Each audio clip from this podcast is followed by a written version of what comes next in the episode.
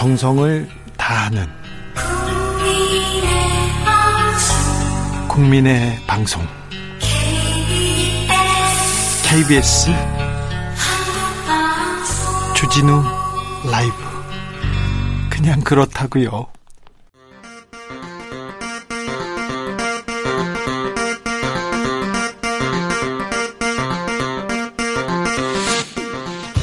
주진우 라이브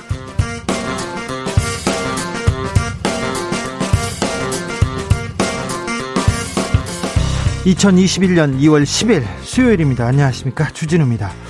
코로나 시대의 설날은 비대면으로, 차례는 온라인으로, 세배는 영상통화로, 세뱃돈은 모바일로 가능합니다.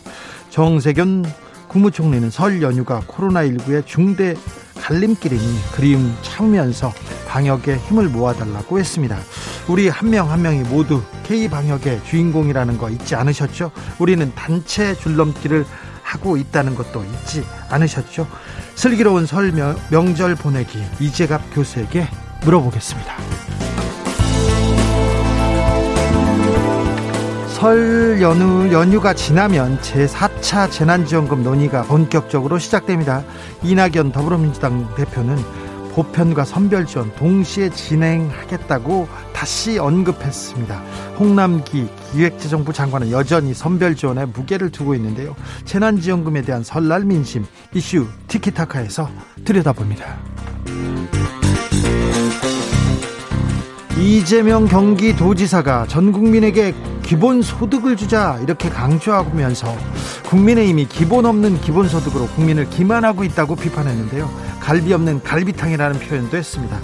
이재명 표 기본소득 여러분은 어떻게 생각하십니까? 김비치라 기자 함께 정리해 보겠습니다. 나비처럼 날아 벌처럼 쏜다. 여기는 주진우 라이브입니다. 오늘도 자중자의 겸손하고 진정성 있게 여러분과 함께 하겠습니다. 내일부터 설 명절 연휴가 시작됩니다. 벌써 고속도로 정체 시작됐는데요. 지금 어디에서 주진우 라이브 함께하고 계십니까? 혹시 고향 가는 길 고속도로 위 아니신가요? 길에 계시는 분들, 터널에 계시는 분들 잘 들리는지 소식 전해 주십시오. 이렇게 고속도로 쭉 지나가면 한 채널에서 이렇게 계속해서 주진우 라이브 들을 수 있는지 주파수를 바꿔야 되는지 그것도 좀 걱정됩니다. 코로나 시대 비대면 설날 여러분은 어떻게 보내실지도 알려주십시오. 여러분의 설날 계획, 지혜 들려주십시오. 1632님께서 설날 특집 고향 가는 길 방송 그립습니다. 그러게요. 지금은 그렇게 큰 정체는 없다고 하는데요. 아무튼 주진우 라이브에서 이번 설 명절 함께 하겠습니다. 명절 일하시는 분들 혹시 또 혼자 방송 듣는 분들 우대하겠습니다. 설 맞아서 저희가 특별히 모바일 커피 쿠폰 많이 준비해 놓고 있다가 여러분의 이야기 에 맞춰서 이렇게 보내드리겠습니다. 샵 9730 짧은 문자 50원, 긴 문자는 100원입니다. 콩으로 보내시면 무료입니다. 그럼 주진우 라이브 시작하겠습니다.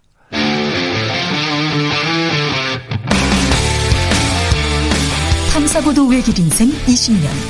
주 기자가 제일 싫어하는 것은?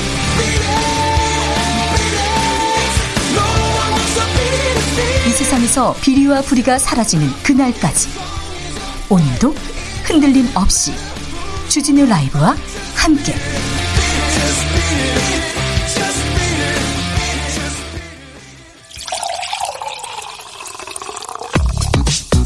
진짜 중요한 뉴스만 쭉 뽑아냈습니다. 주 라이브가 뽑은 오늘의 뉴스 주스.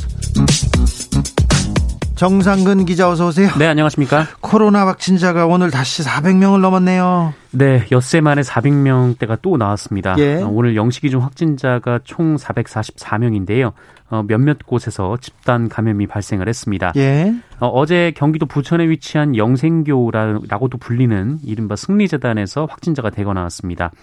어, 여기에서 20여 명의 확진 판정이 나왔고 그리고 이 교회에도 신도들이 공동 생활을 하고 있는 것으로 알려졌습니다. 아이고. 어, 그리고 이 확진자 중에 인근 학원 강사가 있었는데요. 네. 어, 해당 학원에서도 집단 감염이 벌어져서 아이들을 포함해서 총 33명의 확진자가 추가로 또 나왔습니다. 아, 영생교가 언제적 영생교인데요. 제가 네. 기자 생활 처음 했을 때 이 영생교는 뭐 부활 불로 장생을 한다는 데가 영생교인데 영생교 교주 조희성 씨는 2004년에 숨졌어요. 네, 90년대 좀 논란이 있었던 종교였는데요. 네, 종말론 주장하고 그랬는데요. 네, 네. 아니 그 영생교 교주는 불로 장생한다는 교주는 어, 죽었는데 영생교는 또 그 종교로 단체로 지금 계속 영생하고 있군요. 네, 뭐 공동생활도 하고 있고 뭐 코로나 시대 네. 공동생활이라뇨. 참 안타깝습니다. 종교 종교 단체에서 계속해서 집단 감염 나옵니다.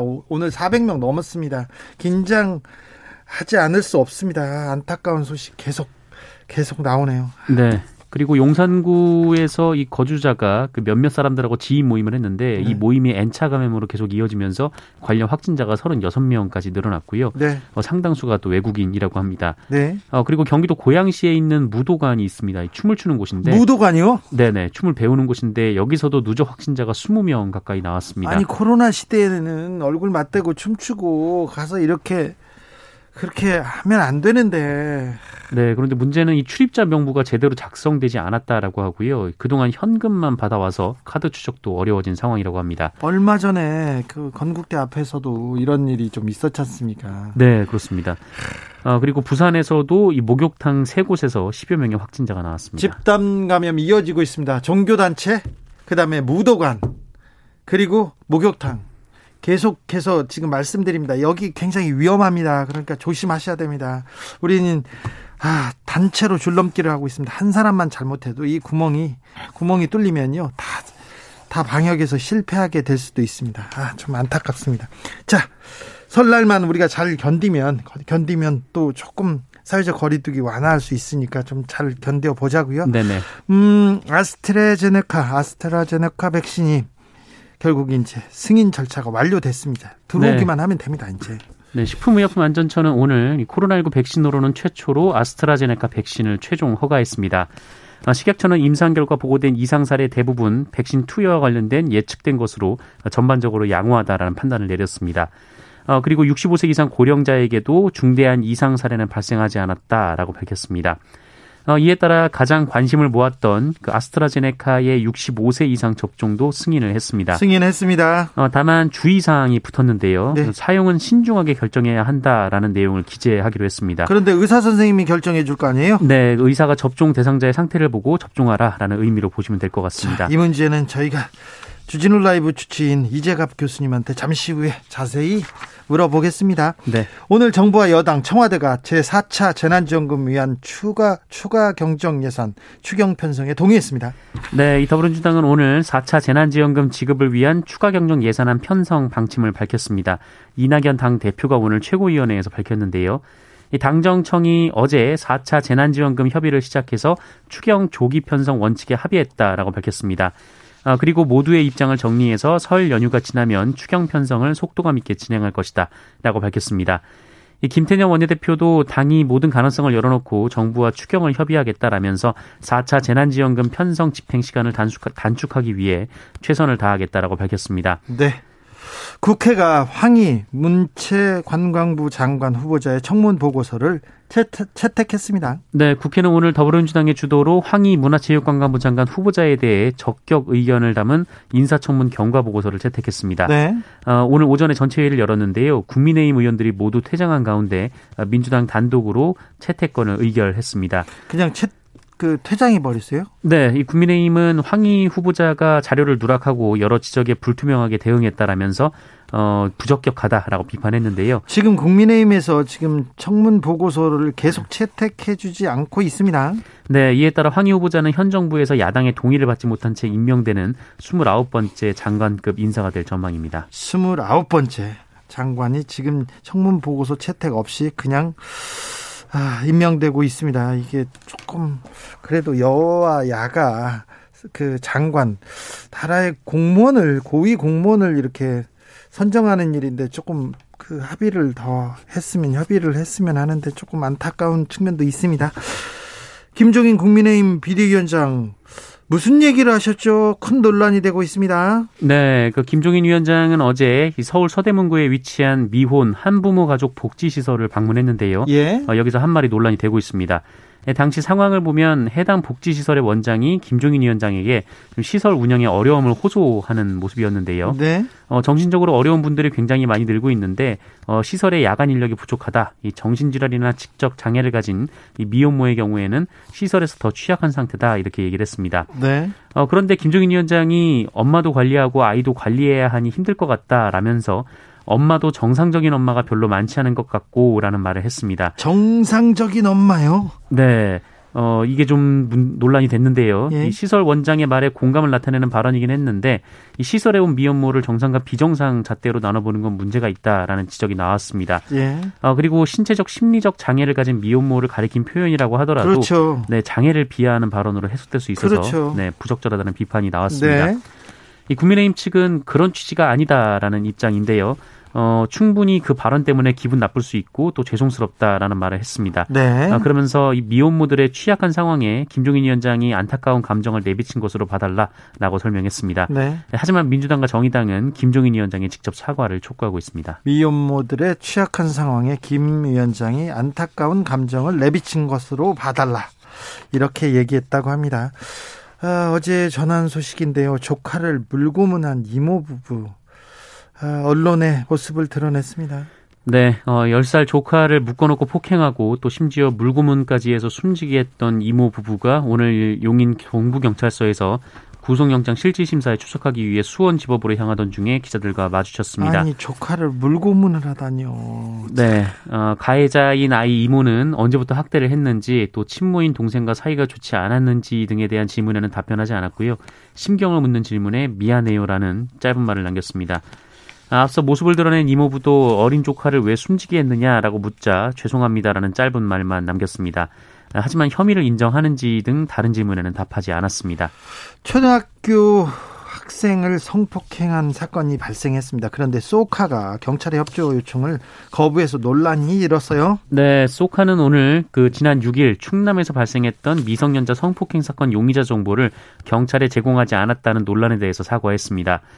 박재욱 소카 대표는 이용자의 범죄 행위에 대한 경찰 수사 협조 요청에 신속하게 협조하지 못한 회사의 대응과 관련해 피해자와 가족분들에게 사과드린다라고 밝혔는데요. 문제가 좀 있었어요. 네, 이 사건은 30대 남성이 SNS를 통해 접촉한 초등학생을 유인해서 성폭행을 하고 그 과정에 소카를 이용한 사건입니다. 네. 아, 경찰은 사건 당일 오후에 이 소카의 정보 제공을 요청을 했는데 소카 측은 영장을 제시하라라고 요구하며 정보 제공에 협조하지 않았고 어, 그제 네, 그제야 이 용의자의 정보를 공개했습니다.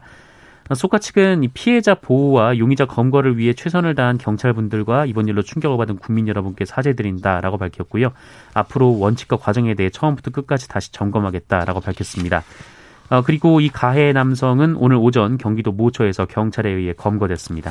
송대현님께서 좋은 뉴스 좀 내보내 봐유 이렇게 했는데 죄송해요. 네 지난해 남성들의 육아휴직 크게 늘었습니다. 이게 좀 좋은 뉴스가 될지는 잘 모르겠습니다. 아, 그래도 조금 나, 나은 것 같아요. 네네. 네, 집에서 아이를 돌보기 위해 육아휴직을 내는 남성이 빠르게 늘고 있습니다. 네. 오늘 고용노동부에 따르면 지난해 민간 부분에서 육아휴직을 낸 남성은 2만 7,423명으로 전년도보다 23% 증가했습니다. 어, 그리고 3년 전인 2017년에 비해서 두 배 넘게 증가를 했으니까. 자, 이제 네. 남성도 육아, 육아 휴직을 내고요. 육아에 본격적으로 좀 참여하고 있습니다. 네, 이 전체 육아 휴직자 가운데에서도 남성의 비중이 24.5%까지 늘었습니다. 엄청 늘었네요. 네, 육아 휴직자 4명 중 1명이 남성이었고요. 남자 육아 휴직이 생긴다고 해서 막 비웃었던 선배들 기억납니다. 네. 그 선배들 어. 다 제가 이름 부를 수도 있는데요. 네, 네 그렇습니다. 어, 어쨌든 이 비율 역시 전년도보다 소폭 상승을 했습니다. 예. 어, 노동부는 남성 육아휴직자의 빠른 증가는 이 돌봄 문화가 확산되고 그리고 어, 제도적 뒷받침이 있었기 때문이다라고 설명했습니다. 네. 어, 실제로 좀 중소기업 분들 같은 경우에는 육아휴직을 내기가 좀 힘들다. 어렵죠. 네, 네. 라는 얘기가 좀 있는데요. 어, 특히 또 지난해 코로나19 사태로 인해서 등교 제한 때문에 집에서 자녀를 돌볼 필요성이 커진 점도 영향을 미친 것으로 보입니다. 그렇겠죠. 코로나 때문에 또 큰 영향을 받았다고 생각이 드네요. 미얀마 상황이 점점 점점 격화되고 있습니다. 저, 아, 인명 피해는 없어야 될 텐데 그런데 뭐 뭐 실탄을 발사했다는 뉴스도 나오고 그렇습니다. 네, 이 미얀마 국민들의 시위는 평화적으로 민주화 시위가 진행되고 있습니다만 이 군 쿠데타 세력의 대응이 거칠어지고 있습니다. 아, 미얀마에서는 지난 주말부터 매일 시위가 이어지고 있는데요. 이 군사 정권은 사실상 계엄령을 선포하고 야간 통행 금지 및 집회 금지로 맞대응을 하고 있습니다. 네. 어, 특히 어제 현지 언론 및 외신에 따르면 미얀마의 수도 네피도에서 군정이 쿠데타에 항의하는 시위대 해산을 위해서 이틀째 물대포를 쏜 데 이어서 경고 사격을 한 뒤에 고무탄까지 발사했다라고 합니다. BBC에서는 뭐 실탄을 쏘았다고 이렇게 보도하기도 했어요? 네, AP에서도 같은 보도가 나왔었는데요. 이 실탄 발사로 30세 남성 그리고 19세 여성이 중태에 빠졌고 이 여성의 머리에 실탄이 박혀 있다라는 그 현지 의사의 발언도 있었습니다. 그래도 시위는 줄어들지 않고 있습니다.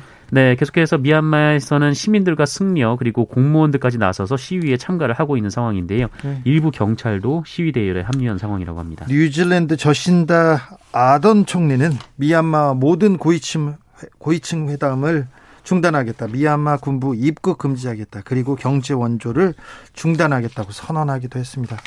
아, 미얀마의 평화를 빕니다. 유혈 사태 더 이상의 피해는 없어야 될 텐데. 네네. 아, 네.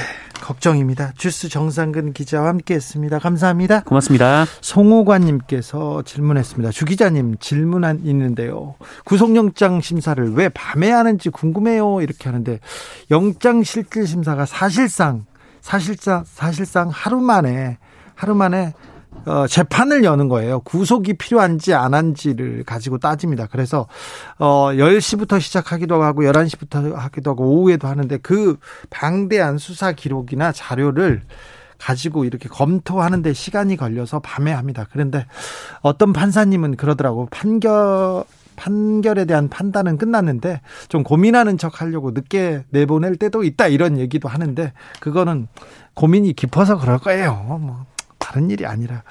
어, 4814님, 도 닦으면서 자수 중입니다. 부모님 보고 싶어요. 자수 중이라면 뭘 잘못했나? 네. 아무튼 커피는 드립니다. 7480님께서 집에서 방구석에서 주진우 라이브면 귀 쫑긋 하고 있어요.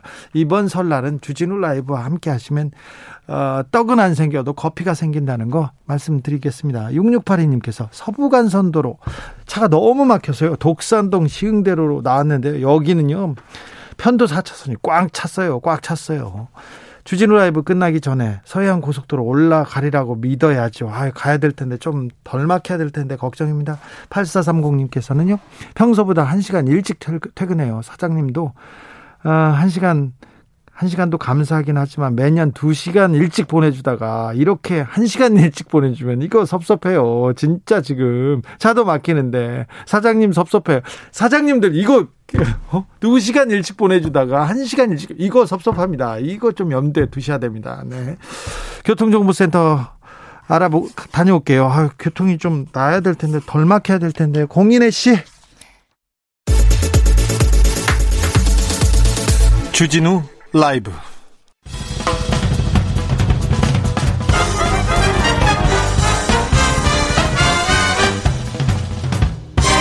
훅 인터뷰. 제주도 외할머니요 사랑하는 할아버지. 보고 싶은 할머니 감기 조심하시고 길도 많이 미끄러우니까 특히나 걸으실 때 조심하세요. 이성서 잘 살아 정신이야. 어? 이성까지 시집가니 할머니가 걱정하던 분은 애기 두 개 썩나네. 키우나네. 참 반갑다. 항상 서툴고 모자란 저를 키워주셔서 감사합니다. 코로나가 끝나면 양손 무겁게 방문하도록 하겠습니다. 친구들도 너무너무 보고 싶은데 코로나로 지척됐지만 올해 한 해 힘내서 어, 다들 좋은 일만 생길 거라고 생각합니다. 의성군 화이팅! 화이팅! 화이팅! 화이팅! 새해 복 많이 받으세요. 고향이 가지 못한 아쉬움, 미안하고 죄송한 마음, 보고 싶은 마음을 꾹꾹 눌러서 목소리에 담아 보냅니다. 감사합니다. 사랑합니다. 그리고 코로나 종식을 기원합니다. 명절 집에서 보내기 운동을 시작한 의성군으로 가보겠습니다. 김주수 경상북도 의성군 군수님. 안녕하세요. 네, 안녕하십니까. 네. 경북 의성군에서, 음, 지난해 추석에 의성 어르신들이 자녀들한테, 야들아, 오지 말라이, 이렇게 영상 편지 보냈는데, 올 설에도 이렇게 고향 방문 자제하라고 이렇게 말씀하신 거예요? 예, 그렇습니다. 지난 추석에는 고향 어르신들이 도시 자녀들한테 이제 오지 말라는 영상을 보냈는데 네, 그게 화제가 이번에는- 됐어요. 예. 네, 이번엔 자녀들이 네.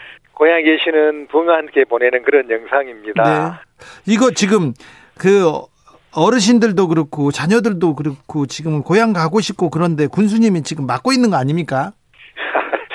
예, 뭐 그러나 이게 저 고향에는 연대 많은 어르신들이 많기 때문에요. 예.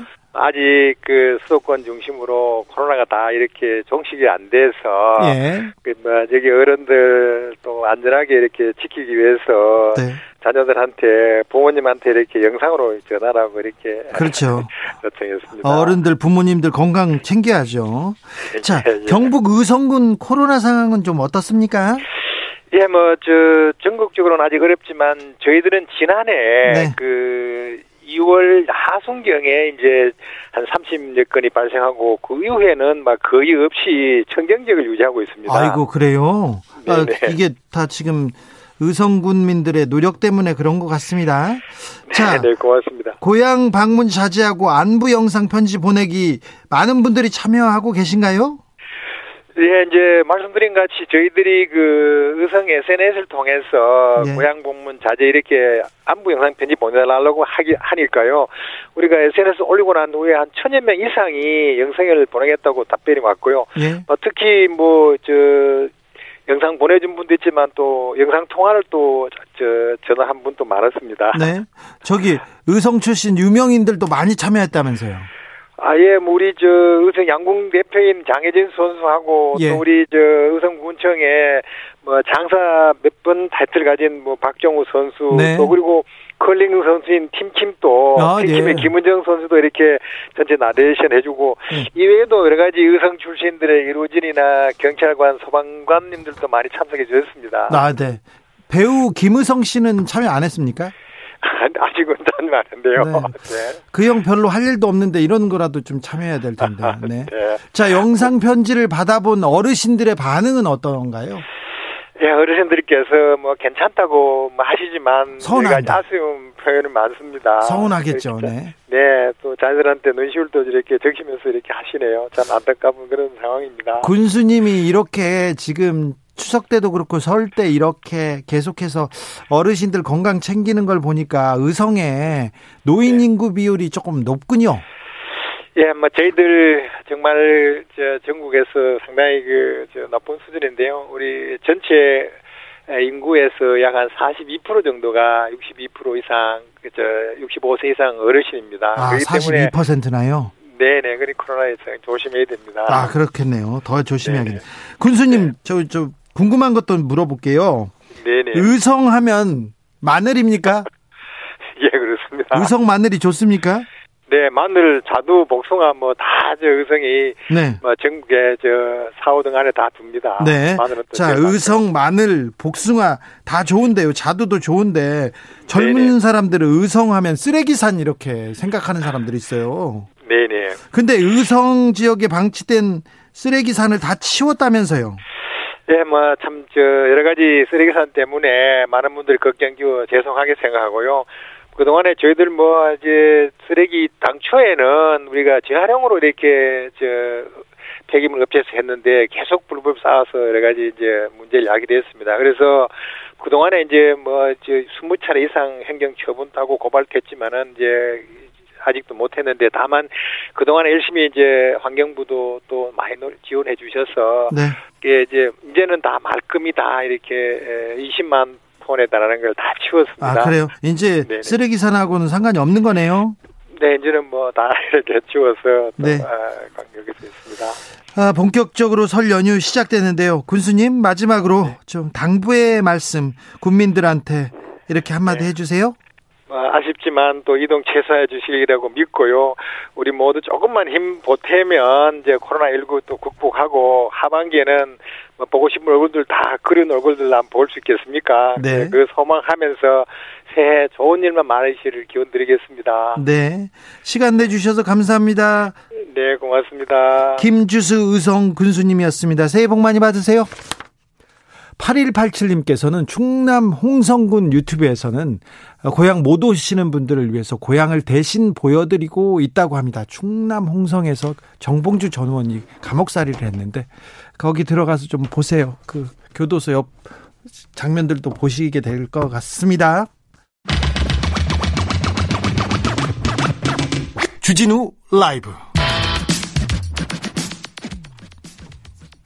설 명절 앞두고 코로나 확진자가 다시 400명대입니다. 이번 연휴가 또 한 번의 중대 고비라고 하는데요. 코로나 상황 어떤지 그리고 백신 접종 준비는 잘 돼가고 있는지 아, 전문가한테 물어보겠습니다. 주진우 라이브 건강 주치 이재갑 강남 성심병원 감염내과 교수 안녕하세요. 네 안녕하세요. 교수님 400명대 중반으로 또 늘었어요. 네, 일단은 이제 집단 발병이 또 크게 이제 부천에서 한번 있었잖아요. 예. 집단과 학원을 이제 연관돼 가지고요. 그래서 네. 아직까지 지역 사회의 감염 자체가 안정되지는 않은 것 같고요. 네. 지역 사회 감염이 있으면서 계속 이런 집단 발병들이 계속 이제 벌어지고 있는 것 같습니다. 그래서 계속 주의가 좀 필요한 상황으로 보고 있습니다. 종교, 학원, 목욕탕, 집단 감염 계속해서 산발적으로 나옵니다. 좀 걱정인데요. 설 연휴에는 사람 간 만남, 이동 아무래도 늘 수밖에 없는데 아, 어떻게 보십니까? 예, 일단은 뭐 정부 차원에서도 의인 이상의 사적인 만남들을 다 이제 하지 말라고 얘기를 해놓은 상황이어서요. 예. 국민들께서 이 부분도 철저히 지켜주셔야 설 연휴 이후에 그래도 조금 안정된 상황으로 계속 끌고 갈 수 있을 것 같고요. 그러지 않으면 설 연휴 이후에 상당히 좀 어려운 시기를 또 맞을 수도 있어서요. 네. 좀 주의를 좀 각별히 좀 기울여 주셨으면 좋겠습니다. 변이 바이러스 확진자 증가하는 모양새인데 이, 이 부분은 어떻게 괜찮습니까? 어, 일단 뭐 지금 변이 바이러스가 이제 계속 확진되는 부분들도 우려가 되긴 되는데 아직까지야 뭐 이제 방역 당국에서 계속 확인되는 사례니까 어쨌든 더 이상의 확산을 막을 수는 현재로서는 있는 상황이지만 만약에 지역 사회 내에서 본격적으로 확산되는 상황들이 된다면 통제하기가 상당히 어려워질 수도 있거든요. 네. 그래서 해외 유입 사례들 철저히 잘 막아내는 것도 중요하고 또 지역 사회 내에서 혹시나 우리가 놓친 환자들 중심으로 해서 확산되고 있지 않은지에 대해서는 이제 계속해서 모니터링을 계속 강화해야 될 것 같습니다. 어제 사회적 거리두기 체계 개편을 위한 토론회가 있었다고 해- 들었습니다. 교수님도 참여하셨죠? 네. 예. 어떤 이야기 오갔습니까? 네, 어제는 이제 뭐 김호란 교수님하고 그다음에 이제 박혜경 질병관리청국장님이 이제 앞으로 어떤 식으로 개편될 건가 이런 제안이 있었고요. 네. 사실 어제 상당히 의미가 있었던 것은 이제 소상공인을 대표하시는 이제 그 참여자분들 세 분 정도 오셔서 소상공인들 또 자영업 하시는 분들 얼마나 고통스러운가를 직접 이제 의견을 내는 자리가 됐었거든요. 네. 그래서 의견을 저희가 상당히 좀 뭐 저희들도 얘기를 많이 듣고 있었지만 실제 목소리를 듣다 보니 좀 많이 힘드시구나라는 생각이 들었고 또이 부분들을 어떻게 이제 이겨낼 것인가에 대한 부분들 또 보상할 건가 또 사회적 거리두기 단계 조정에 있어서 이런 소상공인이나 자영업 하는 분들을 어떻게 보호하면서 진행할 건가 이런 부분들에 대한 고민이 어, 많이 필요하다 이런 부분을 느낄 수 있었습니다. 경제를 챙겨야 되는데요. 또 방역을 놓칠 수도 없고요. 좀 걱정입니다. 어, 저기 명 우리가 설을 잘 보내면요. 설을 네. 잘 보내면 사회적 거리두기가 단계가 조금 조정됩니까? 일단 조정하려고 준비는 이제 정부 차원에서 하고 있는 것 같습니다. 근데 일단은 설 연휴 이후에 1, 2주 정도는 발생 양상을 조금 관찰을 해야 될 것 같아서요. 일단 어, 섣부르게 낮추었다가는 설 연휴 이후 상황이 통제가 어려울 수도 있어서 일단은 1, 2주 정도는 안정되게 유지하고 전반적으로 안정이 되면 이제 단계 완화들을 고려해야 되지 않을까 저는 이제 개인적으로 그렇게 생각을 하고 있습니다. 어, 설이 끝나면 이제 백신 접종이 시작됩니다.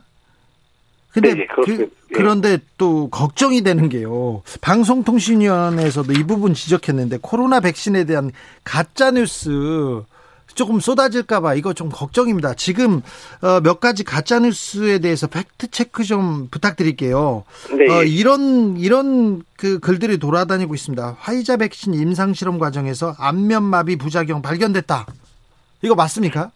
어, 일단은 이제 보고 사례가 실제로 있었는데요. 근데 이제 전체 숫자, 안면마비의 숫자가 일단은 일반인에서의 발병 분율보다도 낮은 상황이거든요. 아, 그러면 자연 네. 예, 자연적인 발생 가능성이 상당히 높아 보여서요. 일단은 의학적인 연관성은 없어 보인다가 현재 결론입니다. 백신을 모더나 백신을 접종했는데 유전자 변형이 우려된다 이런 이런 그 뉴스도 있었어요. 아, 사실 mRNA 백신이 이제 유전 물질을 통해서 항원을 만드는 방식이라 자꾸 이제 그런 부분이 언급이 되는데요. 사실 네. mRNA 백신 자체는 몸에 들어가면 우리의 유전자 사이에 삽입되지 않습니다. 그 네. 자체가 우리 세포 내에서 이제 항원만 만들어내고 바로 이제 사라지는 거기 때문에요. 네. 그게 남아서 유전 뭐저 변이를 일으거나 이렇게 작용할 수가 없는 어 백신이라고 생각하시면 됩니다. 백신에 나노칩을 넣어가지고 백신을 네. 맞으면 인체를 조종한다 이런 이런 뉴스도 있어요. 아, 이게 미국의 뭐 키아논이나 뭐 이런 예. 음모론자들이 주로 얘기하는 부분인데 아직까지 나노 로봇 기술이 그 정도로 발달하지 않았습니다. 네. 지금 현재 상상해서나 가능한 일이기 때문에 그런 부분들은 만들고 싶었더니 현재 할 수 있는 방법이 없습니다. 가짜 뉴스들이 보통 그 의학적 지식을 조금 한두 가지를 섞어 가지고 만들기 때문에 사람들이 좀 혹혹하는 측면도 있는 것 같아요. 예, 또 게다가 좀 이렇게 혹하게 하는 것뿐만 아니라 상상력을 너무 많이 발휘하시고 영화에서나 나올 만한 얘기들을 많이 꺼내시기 때문에 네. 좀 가끔은 좀 난감할 때도 있습니다. 자, 아스트라제네카 이제 어, 조건부 허가를 승인했고요. 이제 맞게 됩니다. 65세 이상은 의료 의사들의 그 의사들의 판단에 따라서 그 65세 이상도 맞게 되는 것 같은데요. 어, 일단은 이제 아마 시각처장님이 이제 기자회견 도중에 이렇게 설명을 하신 것 같은데요. 그러니까 의사들의 판단 여부보다는 일단은 질병관리청 과 그다음에 이제 그 국가 국가예방접종 사업으로 이어지기 때문에요. 65세 이상에서 어떻게 접종할지에 대한 방법 에 대해서는 질병관리청 또한 이제 예방접종 자, 전문위원회라 그래서 질병관리청 소속의 위원회가 있거든요. 거기서 구체적인 가이드를 제시를 할 겁니다. 그래서 의사의 개인 판단에 따라서 맞힐까 말까 이렇게 표현하기보다는 네. 이제 임상 의사들 특히 이제 백신 전문가들의 의견을 통해서 실제 접종 대상을 결정하겠다 이렇게 받아들이시는 게 더 맞을 것 같습니다. 그러면 그러면 우리는 질병관리청 그러니까 정부의 지침에 따라서 그냥 순서대로 백신을 맞으면 되는 거죠. 예, 사실 그 부분이 상당히 중요한데요. 그러니까 지금 백신이 여러 개 회사께 도입이 될 거고 네. 도입되는 시기가 이제 이제 정해져 있지 않기 때문에 들어올 때마다 이번 접종은 누구한테 주로 맞추겠다 이런 식으로 결정해서 우선 순위가 결정되고 있거든요. 예. 그래서 접종 본인이 접종받아야 되는 시기에 접종을 잘해 주시는 것 자체가 우리나라의 백신 접종 자체가 순항할 수 있는 가장 중요한 요소가 될 수 있어서 예. 접종 대상자 통보 받으시면 그 시기에 본인이 접종하기 편한 장소에서 잘 맞아 주시는 거 제일 중요하다고 생각이 듭니다. 자, 그러니까 정부의 지침에 따라서 맞으라면 가서 잘 맞아 주는 게 가장 좋은 방법이다. 도망가면 안 되고.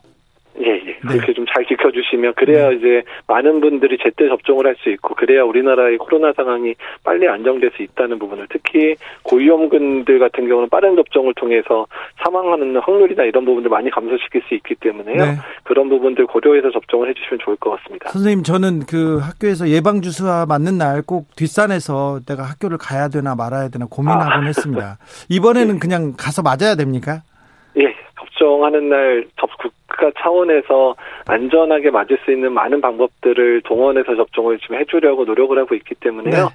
그래서 잘 접종을 해주시는 게그 본인의 건강뿐만 아니라 내가 안 걸려야 남에게 전파도 안 시키기 때문에 네. 공동체의 건강을 위해서도 저 예방접종은 꼭 같이 맞아주셔야 됩니다. 네, 백신의 뭐 부작용 뭐 다른 거 그런 거 신경 쓸 필요 없이 그냥 방역 당국의 지침에 따라서 그냥 따르면 되죠. 예, 일단 이제 뭐 이상 반응과 관련돼서는 정부 차원에서 그 부분을 잘 수집하고 또한 문제가 있는지 계속 분석을 할 거고요. 또한 혹시라도 네. 일단 피해를 입게 되면 국가 차원에서 보상도 계획을 하고 있기 때문에 네. 일단 너무 염려하지 마시고 저 접종을 잘 받으시면 될 것 같습니다. 알겠습니다. 설 연휴에 일단 최대한 움직이지 않는 게 답인가요? 예, 일단은 이동을 자제하시고 또 네. 사람 간의 만남을 최소화시키는 것. 그렇지만 이제 마음은 충분히 전달을 해야 또 명절에 우울함을 겪을 수 있는 이제 특히 어르신들에게는 위로가 될 수 있으니까 따뜻한 마음을 전할 방법을 조금 비대면 방법으로 할 수 있는 방법을 많이 찾아주셨으면 좋겠습니다. 권정환님께서 주사 맞는 거 무서워요. 먹는 약은 안 나오나요? 이렇게 물어봤습니다. 아직은 안 나왔죠? 예, 먹는 약은 없고요. 아마 나오면 이제 코에 뿌리는 백신들이 점차 개발이 될 건데 아마 그 백신이 상용화되면 한 2, 3년의 기간은 좀 더 걸릴 것 같습니다. 알겠습니다. 2, 3년 걸린답니다. 그러니까 그냥 맞으세요. 자, 마지막으로 선생님 청취자분들에게 당부의 말씀 부탁드리겠습니다. 네, 설 연휴 어 정말 우리나라 최고의 명절인데 명절 잘 지내시기를 바라고요. 다만 안전하게 지내는 것이 가족을 위한 가장 중요한 어, 명절 쓰는 법이거든요. 그래서 네. 안전하게 잘 다녀오 어, 어디 가지 마시고 집에서 편안하게 지내셨으면 좋겠습니다. 네, 지금까지 이재갑 교수였습니다. 교수님 새해 복 많이 받으세요. 예, 새해 복 많이 받으세요. 설에는 좀 쉬셨으면 좋겠는데 아무튼 기, 기도하겠습니다. 인터뷰하는 동안 주진우 라이브 교통통신원들의 곳곳에서 곳곳에서 맹활약 제보가 뒤따르고 있습니다. 사실 외국에서도 오고 있는데 외국 교통 상황은 전해드리진 않고요. 1600님께서는 부천 춘희동 터널 엄청 막힙니다. 부천 춘희동 터널 막힙니다. 2001 1번님께서는요, 서해안 고속도로 엄청 밀려요. 서해안 고속도로 밀린다는 말 계속 들어오고 있으니 서해안 고속도로 주변은 좀 피하셔야 되겠습니다. 4967님께서 경, 강변 북로 차량입니다. 어, 만차예요. 코로나로 인해서 요양원에 계신 엄마를 못 본 지 1년 됐어요. 올 설에도 목소리 세배 드려야 할 것 같아요. 어서 하루빨리 코로나 퇴치되길, 코로나가 물러가야 엄마도 볼 텐데 참 안타깝습니다. 5484님께서 퇴근길 차가 꽉 막히는데요. 곳곳에 해병대 전우회 분들과 택시기사 분들이 정체되어 있는 사거리에서 교통정리해 주십니다. 꼬리 물기 등이 없으니까 확실히 낫네요. 개인 봉사로 고생하시는 분들 감사 인사드리고 싶네요. 아우 감사합니다. 저도 감사 인사 드리겠습니다. 핑거 스타일님께서 아까 저희한 저희한테 1시간 일찍 보내주셔서 2시간이 아니라 1시간 일찍 보내주셔서 그 섭섭하다는 사연 보내신 분 사장님이 다시 들어오라고 하신다는 거 긴급하게 전해드립니다. 사연 보내신 분 사장님이 다시 회사로 출근하라고 합니다. 이슈 티키타카로 넘어가겠습니다. 나비처럼 날아 벌처럼 쏜다. 주진우 라이브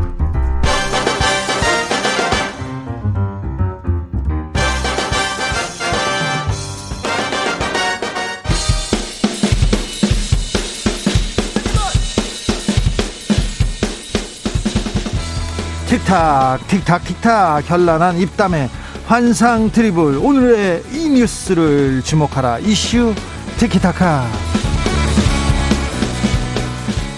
머리 끝에서 발끝까지 핫이슈입니다. 뜨거운 이슈 더 뜨겁게 이야기 나눠보겠습니다. 청코너 최진봉 성공회대 교수. 안녕하십니까. 최진봉입니다. 반갑습니다. 홍코너 김병민 국민의힘 비대위원. 네, 안녕하세요. 반갑습니다. 네, 자, 이슈 티키타카 기다리는 분들이 많습니다. 저, 네. 심의위원들도 기다리고 있습니다. 극찬합니다. 아, 네. 아, 오늘은 김병민 네, 드리블이 어떨까? 네. 오늘은 최지봉 교수의 랩 드리블 어떨까? 계속 아, 걱정합니다. 자, 아, 이번 설, 설 연휴가 시작됐는데요. 설 어떻게 보내세요? 아, 예, 걱정입니다. 저희 집, 음. 우리 집 가족만 다섯 명이에요. 아, 그래요? 아무 데도 갈 수가 없습니다. 음. 네. 그래서 아이들이랑 같이 네. 이 주진우 라이브를 들으면서 네. 함께 행복하게 명절을 보내려고 생각하고 있습니다. 그렇, 그렇습니까? 자, 교수님은? 네, 저도 집에 있을 거고요. 저는 뭐 단촐하게 저하고, 저하고 와이프만 있어서 네. 그냥 뭐 집에서 즐거운 시간 보내도록 하겠습니다. 김병민 의원님, 아, 이번 설날 밥상의 화두는 뭘까요? 아, 근데 그, 설 우리가 하면 구정 민심이라고 얘기를 하지 않습니까? 그렇죠. 이거 중요하잖아요. 뭔가 하나로 집중될 때도 됐는데 너무 많은 우리 밥상에 반찬거리가 많다고 얘기를 해야 될까요? 예. 김은경 환경부 장관이 구속되는가 하면 청와대에서는 한때는 체크리스트라고 얘기하더니 이제 블랙리스트가 없다고 얘기하니까 또 뭐가 튀어나올지 몰라서 김은경 장관 얘기를 네. 하기 시작하면 부동산 문제 가지고 얼마 전에 2월 4일 부동산 대책 내에서 집값 잡을 수 있다고 했는데 잡기는커녕 부동산 값이 올라가니까 또 이 얘기를 하다가 가만히 보면 황희 후보자 임명을 할 것 같거든요. 이거 60만 원과 생활비 얘기 나오면서 구정 때 고기 선물은 좀 얼마큼 들어왔는지 이런 얘기 하다가 보면 김명수 대법원장 사퇴는 하는 거야? 이런 얘기까지 가면서 종합 선물 세트네.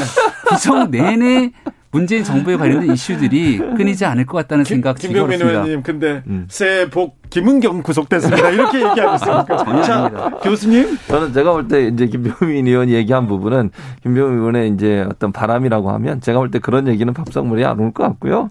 재난지원금 관련된 얘기가 아마 많이 얘기가 될 것 같고. 네. 그리고 이제 아무래도 선거를 앞두고 있잖아요. 그러니까 선거 관련된 얘기들이 좀 나지 않을까 하는 생각이 들어요. 그래서 물론 뭐 일부에서 지금 얘기했던 그런 얘기들이 논란이 될 수는 있지만 그게 큰 이슈가 될 가능성은 저는 낮다고 보고 어, 그런 차원에서 본다고 하면 뭐 큰 틀에서 보면 김명수 대법원장 관련해서도 검찰 개혁이나 사법 개혁 관련된 부분도 얘기도 나올 것 같다. 그래서 네. 그런 얘기들이 아마 주로 어, 밥상머리에서 얘기가 되지 않을까 하는 생각이 듭니다. 재난지원금은 관심이 있겠죠? 아 그럼요. 음. 그 지금 방금 전에도 저는 저희 동네에 있는 재래시장에 다녀왔습니다. 음. 그러니까 재래시장에 가면 역대 명절이랑 정말 너 달라도 너무 다르죠. 왜냐하면 이번에는 가족이 모여서 이 구정에 같이 차례를 지낼 수가 없으니까 네.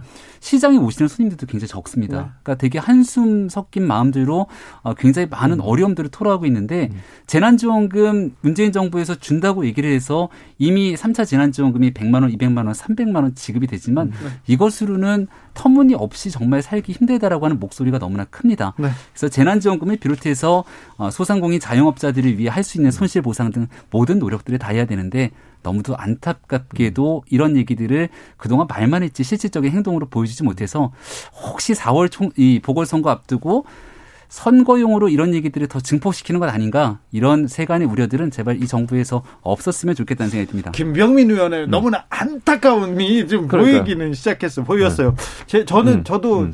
점심 때 점심 예. 지나고 잠깐 재래시장 말고 전통시장을 예. 살짝 가봤는데 예.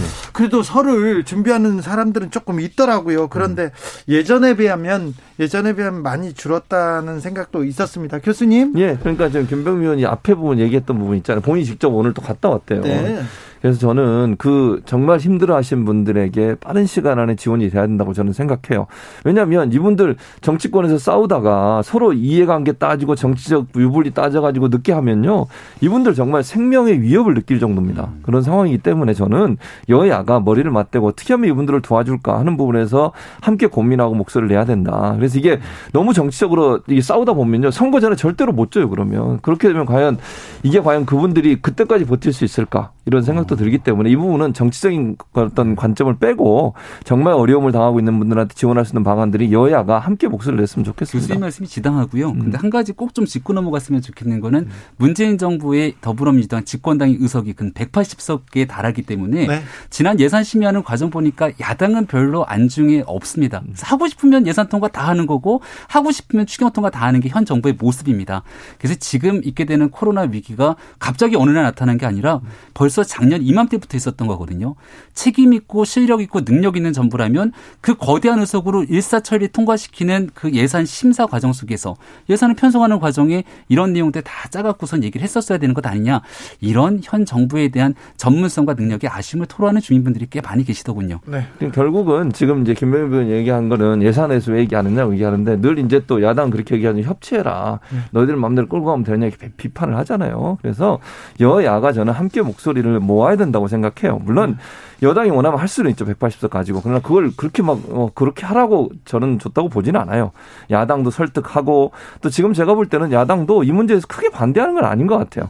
그러니까 지급하는 건 뭐 선별 지급에 대해서는 예컨대 보편 지급은 반대하더라도 그러면 그분들에 대한 지급이 빨리 이루어질수록 하는 일에 있어서 정치적 유불리를 떠났으면 좋겠어요. 이거는 그냥 어려운 사람을 정치가 좀 살려내자고 하는 관점에서 접근해서 본다고 하면 크게 문제가 될 거라고 보지 않기 때문에 음. 예산을 집어넣냐 안 넣냐고 지금 싸울 문제가 아니고 빨리 도와드릴 수 있는 방안을 찾는 게 필요하다고 봅니다. 네. 어, 검찰 개혁 계속 부르짖다가 사법 개혁도 얘기 나왔습니다. 지금은 또 언론 개혁으로 넘어가는 것처럼 보이기도 합니다. 여당이 어, 징벌적 손해배상제 이렇게 도입하고 있는데요. 이게 어, 뭐 언론 언론 지금 언론을 탄압한다 이렇게 국민의힘에서는 보고 있습니다. 네. 저는 문재인 정부가 참 좀 잘했으면 좋겠는데요. 네. 갑자기 좀 그런 생각이 듭니다. 음. 제가 뭐 학교 다닐 때 공부하던 비유들을 좀 많이 들기는 하는데 학교 다닐 때 옆에서 공부 못하는 친구 보면은 어, 수학 문제 풀다가 한 문제 못 풀면 뒤에 것부터 풀어야지. 뒤에 거 못 풀면 3번 문제 풀다가 다시 돌아서 1번 문제 오고 왔다 갔다 하는 모습에 보이는데 검찰 개혁 문제 푼다고 윤 총장 쫓아내려고 하다가 실패했죠. 그러고 나니까 다시 공을 사법 개혁으로 돌려서 이번에는 판사들에 대한 탄핵한다고 했더니만 김명수 대법원장 녹취록 터져갖고 우왕좌왕 걱정하고 있죠. 그러니까 마지막 문제로 이제 언론으로 다시 한번 고개를 돌리는 것 같은데 이 문제 성공하기 어렵습니다. 지난날 조국 전 장관 사태로 문재인 정부가 완전 코너에 몰리니까 그 당시에 짰던 프레임 중에 가장 해괴한 프레임이 바로 검언 유착이었거든요. 이 모든 건 검찰이 문제고 언론이 문제야. 이런 얘기들 해갖고선 숱하게 목소리 외쳐왔는데 그렇게 얘기했던 내용 중에 실질적인 사실로 드러났던 내용들이 얼마나 있습니까? 아마 언론에 대해서 지금 세간이 갖고 있는 문제들을 보면 이거 언론에 대해서도 결국은 이 언론의 자유, 입에 재갈을 물리려는 것 아니냐 이런 의구심이 커지고 있는 지점이라 저는 더불어민주당이 이러한 내용들이 과연 본인들의 정치 활동에 도움이 되는지를 아, 한 번쯤 숙고해 보면서 구정민심 잘 살펴보기를 바랍니다. 우리나라 최고의 언론 전문가이신 네. 최진봉 교수님. 저는 이렇게 생각해요.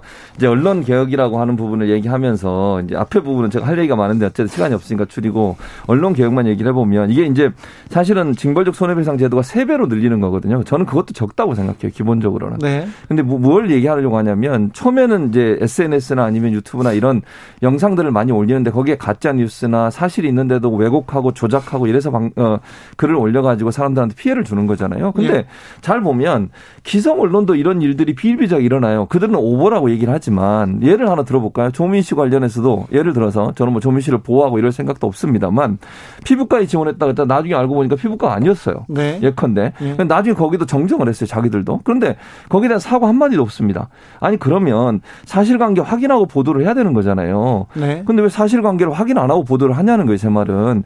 이런 어떤 제재가 없기 때문에 어찌 보면 언론사들이 제대로 확인 안 하고 그냥 아니면 말고 식으로 보도하고 그냥 그것이 사회에 여론을 미치는 거잖아요. 예를 들어 반대로 김병민 의원에 대해서 누가 네. 어떤 언론사가 정말 아무 일도 없는데 많이 당했습니다. 네. 그런 일이 생기면 네. 그거는 정말 말이 안 돼요. 근데 나중에 그걸 오보라고 해서 바꾸지도 않아요. 그리고 사과도 음. 안 해요, 사실은. 네. 그런 일들이 비일비재하게 일어나고 있기 때문에 저는 이 문제는 언론이 제대로 팩트 체크할 수 있도록 만드는 하나의 어떤 도구가 돼야 된다고 봐요. 그리고 네. 제가 몇 군데 언론의 인터뷰에서 그런 얘기했어요. 저 제, 제안을 하자. 첫째, 정치적인 견해나 의사나 비판 내용에 대해서는 포함시키면 안 돼요. 저는 아니라고 생각해요. 예를 들면 정부가 추진하는 정책에서 비판적 의견을 내서 그걸 평가하면 안 돼요. 그렇죠. 다만 음. 제3자 누가 봐도 명확한 사실이 존재. 예를 들면 김병민 의원 아까 많이 당해봤다 그랬잖아요. 네. 없는 사실인데 만들어 냈어. 그거는 문제가 있는 거 아닙니까? 네. 이렇게 해서 여론을 호도하고 어떤 개인의 명예를 훼손하고 그 사람의 정치 인생에 엄청난 타격을 줬음에도 불구하고 그냥 넘어가는 일들 이건 아니라고 생각해요. 그래서 제한적으로 저는 해야 된다. 그게 네. 명백한 객관적인 사실이 존재하는데 그 사실을 왜곡하거나 허위로 조 작된 정보를 가지고 마치 사실인 것처럼 퍼날르는 또는 그렇게 보도하는 행위에 대해서는 제재할 수 있는 방안이 반드시 있어야 된다고 생각합니다. 악의적 허위 뉴스, 허위, 허위 기사에 대해서는 좀 제재할 수 있는 방법을 강구해야죠. 국민의힘 국민의힘은 언론 보도에 불만이 별로 없나요? 언론 개혁이 필요한 측면들이 분명히 존재하고요. 예? 예를 들어서 최진봉 교수님처럼 밖에 외곽에 있는 전문가들의 목소리를 통해서 이런 내용들이 숙성되고 전문가들과 함께 토의하면서 이런 법안들이 필요하다고 충분하게 논의가 진행되게 되면 아마 여당 야당 할 것 없이 이 부분을 어떻게 언론을 더 우리가 민주주의 발전에 함께 힘을 합쳐 나가야 될까 고민할 겁니다. 네. 근데 지금 보시잖아요. 더불어민주당이 급하게 자 3월 내에 처리 하겠다고 마음먹으면 다 합니다. 음. 지난번에 있었던 임대차 3법 신속하게 처리해서 전세가 급등시켰던 상황들처럼 얼마든지 마음만 먹으면 처리할 수 음. 있는 건데 제가 드는 생각은 이런 겁니다. 박원순 서울시장의 6층 사람들이 모여서 성인지 감수성 우리가 잘 지켜야 되고 대한민국에서 양성평등에 노력해야 된다 이렇게 얘기를 하면 사람들이 과연 어떤 생각을 갖고 있겠습니까? 누가 이런 얘기들을 하면서 시대적 과제들을 끌고 나가는지에 대한 문제가 중요한 건데 적어도 문재인 정부 더불어민주당에서 개혁이라고 하는 단어에 대해서 굉장히 많이 오염이 됐다. 그 개혁을 끄집어냈을 때는 이게 진짜 진정성 있게 이 사회를 바꾸려고 하는 거야?